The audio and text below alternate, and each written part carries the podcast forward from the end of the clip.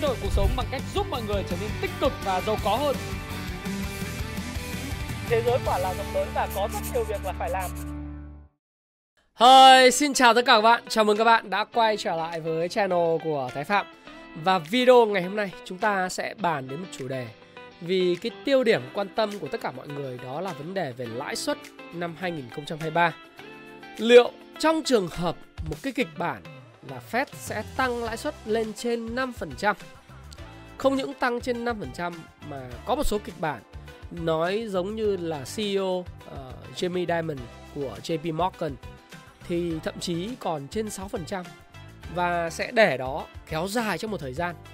Thì điều gì sẽ xảy ra với hàng loạt những cái tập đoàn, đặc biệt là những cái tập đoàn bất động sản tại châu Á, những cái khối dư nợ khổng lồ của họ cũng như điều gì sẽ cần phải chuẩn bị và chúng ta sẽ thấy là những doanh nghiệp cần phải làm gì để thích nghi.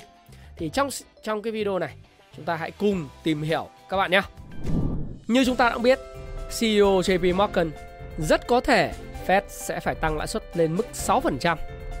Và theo CEO của JP Morgan thì ông tin rằng để tiếp tục chống lại lạm phát, Fed sẽ phải tăng lãi suất lên mức cao hơn dự đoán của hầu hết các quan chức và chiến lược gia phố Wall. Theo CEO của JP Morgan, thì trong cuộc phỏng vấn với Fox Business trong hôm ngày 10 tháng 1, ngân hàng tiêu dùng lớn nhất nước Mỹ, à, CEO của nó đã cho biết lãi suất cuối chu kỳ thắt chặt của Fed có thể đạt 6%, cao hơn đáng kể so với mức 5% mà nhiều người kỳ vọng. Liệu nâng lãi suất lên 5% có đủ để đưa lạm phát về mức cần thiết hay không? Tôi không rõ. Ông cho hay, vị CEO cho rằng các gói kích thích tài khóa thời đại dịch là quá nhiều và phần lớn chưa được người dân sử dụng hết. Liệu 5% có đủ hay không? Theo quan điểm của tôi, rất có thể Fed sẽ phải tăng mức lãi suất lên 6%, ông nói thêm. Vào thời điểm này năm ngoái, Jamie Dimon là một trong những người có tiếng nói đầu tiên ở phố Wall dự báo một cách chính xác rằng các quan chức Fed sẽ phải thực hiện 6 hoặc 7 đợt nâng lãi suất 7 giá cả đang tăng với một mức độ kỷ lục. Ông cho rằng 3 hoặc 4 lần tăng lãi suất mà các nhà đầu tư kỳ vọng vào thời điểm đó là quá thấp và chưa nhìn nhận đúng ảnh hưởng của lạm phát. Trong năm 2022, Ngân hàng Trung ương Mỹ đã tăng lãi suất tổng cộng 7 lần. Epoch đối với dự báo của Jamie Dimon. Chi phí vay và đi vay lại theo tiêu chuẩn của Mỹ hiện tại vào khoảng 4,25 đến 4,5%. Đây là mức vay với lãi suất cao nhất trong 15 năm qua theo thông tin của tờ Yahoo Finance. Theo các nhà phân tích thì dự kiến trong năm nay Fed sẽ phải tăng lãi suất ít nhất thêm 75 điểm cơ bản nữa. Hôm 10 tháng 1, ông Diamond cũng nói với Fox Business rằng các quan chức Fed nên tăng lãi suất lên mức 5% và sau đó tạm dừng để đánh giá tác động có độ trễ của việc thắt chặt chính sách lên nền kinh tế. Tôi không nghĩ rằng sẽ có bất kỳ tác hại nào nếu Fed chờ đợi từ 3 đến 6 tháng để xem xét tác động toàn diện của chu kỳ tăng lãi suất trên toàn thế giới. Ông cho hay, ông cũng chia sẻ rằng không biết bản thân liệu lạm phát tiền lương đã đạt đỉnh theo cách mà mọi người đã nghĩ hay không.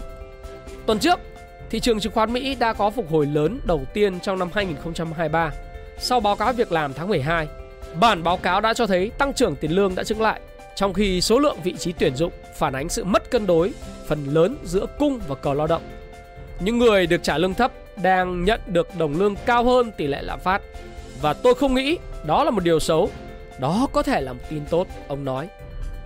Vị CEO này cũng lưu ý rằng các nhóm lao động này đã không được tăng lương trong suốt 20 năm qua và lạm phát sẽ không đi xuống theo cách mà mọi người mong đợi, mặc dù nó chắc chắn sẽ hạ nhiệt một chút. Ông bổ sung thêm. Dự đoán của ông Diamond về lãi suất cuối chu kỳ thắt chặt chính sách của Fed xuất hiện trong cùng một tuần với bình luận của hàng loạt các quan chức về khả năng tương tự. Hồi đầu tuần này, bà Mary Daly, chủ tịch Fed chi nhánh San Francisco, đã chia sẻ với tờ Wall Street Journal rằng bà hy vọng rằng các nhà hoạch định chính sách nên tăng lãi suất lên trên mức 5%. Song bà Daly cũng nhấn mạnh rằng lãi suất cuối chu kỳ chắc chắn sẽ phụ thuộc vào diễn biến của lạm phát.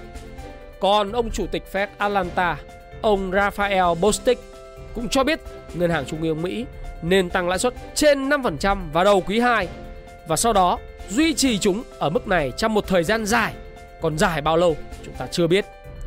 Các dự báo kinh tế mới nhất từ cuộc họp tháng 12 của Fed cho thấy các nhà hoạch định dự kiến mức lãi suất chuẩn của Mỹ sẽ tăng lên mức 5,1% vào năm 2023. Ủy ban thị trường mở liên bang FOMC dự kiến sẽ nhóm họp vào ngày 31 tháng 1 vào ngày 2 tháng 2 năm 2023 và thực hiện đợt tăng lãi suất đầu tiên trong năm nay, cũng là lần thứ 8 của chu kỳ tăng lãi suất hiện tại. Trong bài phát biểu của ông Powell vào ngày hôm qua, chúng ta cũng biết ông muốn tách Fed khỏi những tác động của chính trị và ông sẵn sàng làm mếch lòng giới chính trị để đạt được mục tiêu về lạm phát, để đạt được mục tiêu về lãi suất và từ đó giúp nền kinh tế Mỹ có thể có sự ổn định phát triển trong tương lai. Trước những bối cảnh của việc Fed sẽ tăng lãi suất lên trên 5% hoặc 5,1% và kéo dài một thời gian thì những khoản nợ, đặc biệt là những doanh nghiệp có khoản nợ lớn, những doanh nghiệp vay nợ nhiều trong chu kỳ kế tiếp của chu kỳ thắt chặt tiền tệ sẽ gặp những áp lực rất lớn. Theo báo quốc tế, khoản nợ 314 tỷ đô la sẽ gây áp lực lớn lên các công ty châu Á khi lãi suất tăng. Các công ty có nợ nhiều ở châu Á đang đứng trước nguy cơ phải thanh toán lãi và gốc năm nay khi số trái phiếu trị giá 314 tỷ đô la đến hạn, cũng như chi phí tái cấp vốn cho các công ty bị xếp hạng thấp hơn đã tăng lên gần như mức cao nhất trong lịch sử. Đây là dữ liệu của Bloomberg tổng hợp. Các công ty từ Vendata Resource Limited của Ấn Độ cho đến các nhà phát triển bất động sản đang gặp khó khăn như Evergrande đều có khoản nợ bằng đồng đô la Mỹ sẽ được đáo hạn vào năm 2023. Và tổng cộng, đây là đợt đáo hạn lớn nhất trong vòng 5 năm tới.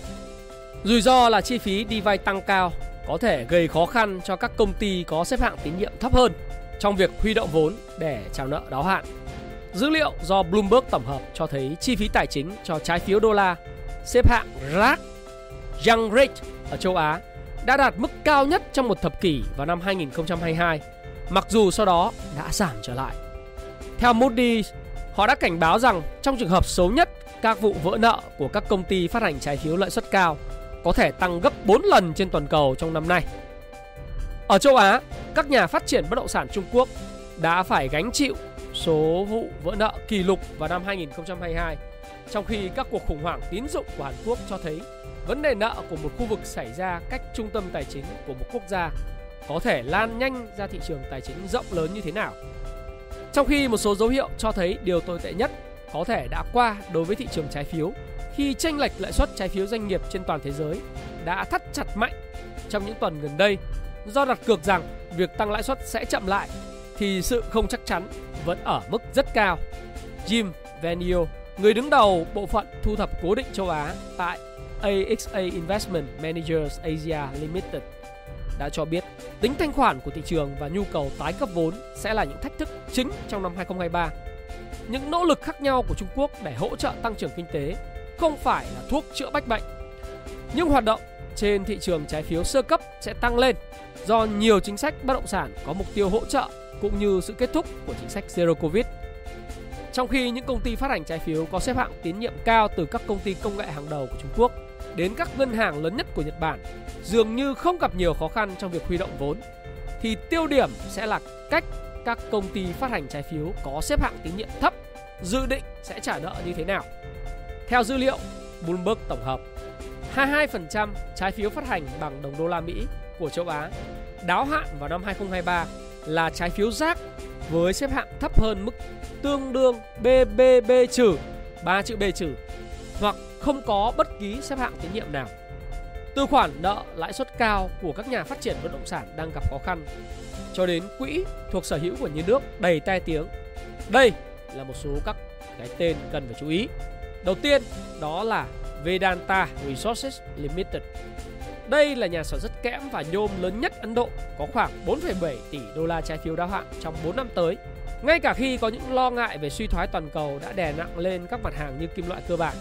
Để trả nợ, Vedanta Resource phụ thuộc vào việc chi trả cổ tức từ công ty niêm yết Vedanta Limited, nhưng gần đây đã cho báo cáo lợi nhuận giảm cực mạnh. 2.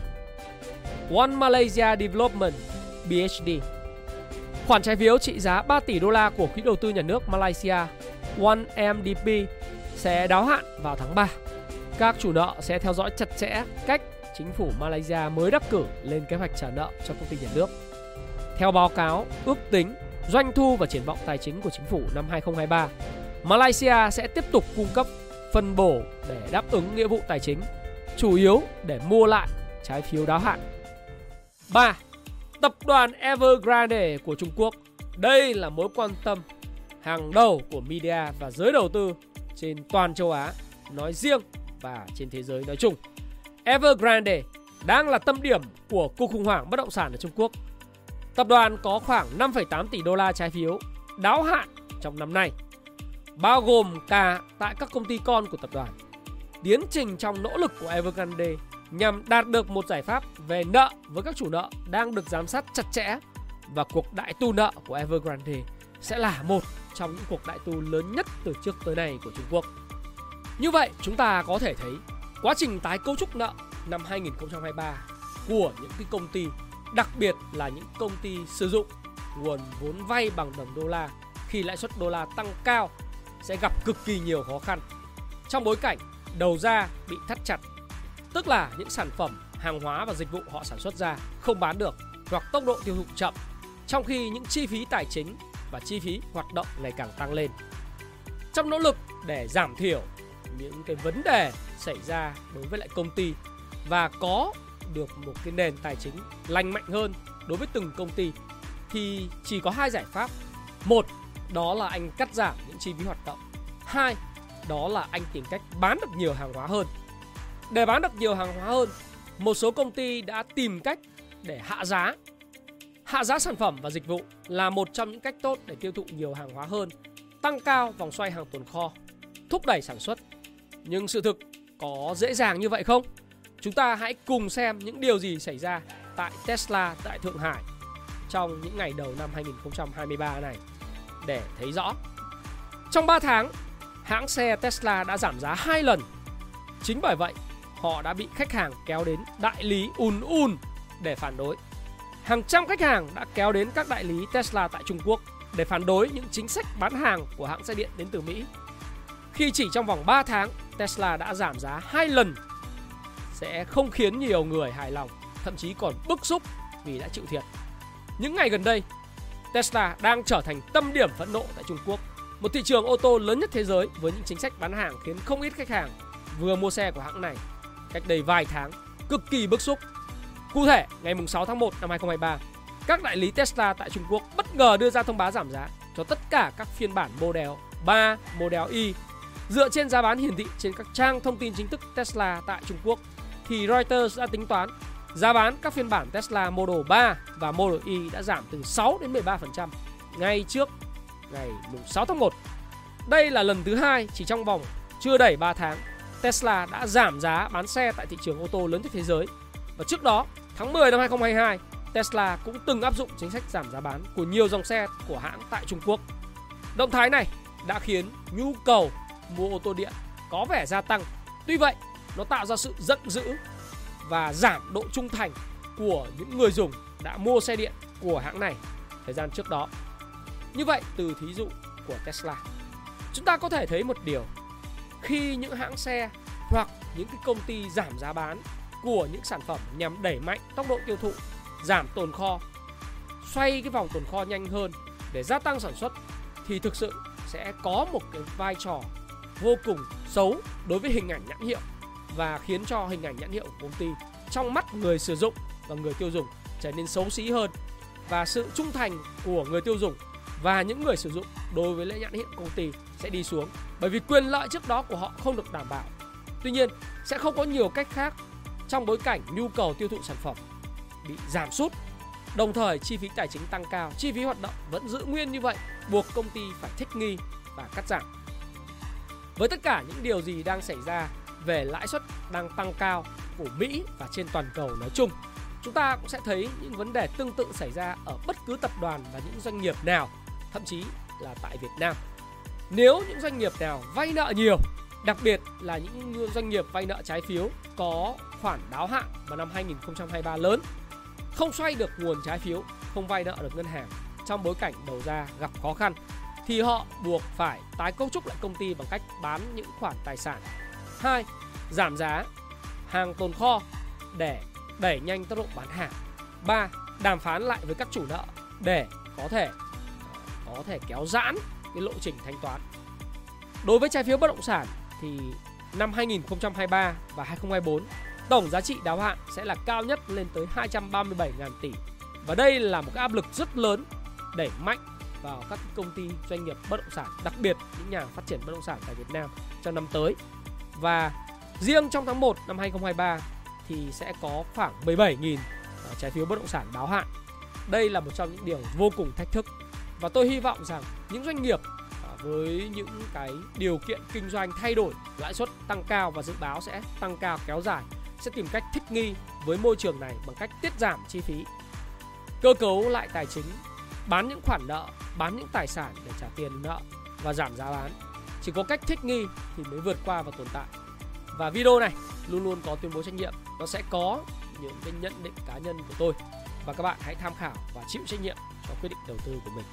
Chúc các doanh nghiệp chân cứng đá mềm và chúng ta sẽ thích nghi và vượt qua những hoàn cảnh khó khăn này. Xin chào và sẽ hẹn gặp lại các bạn trong video tiếp theo. Cảm ơn các bạn rất nhiều.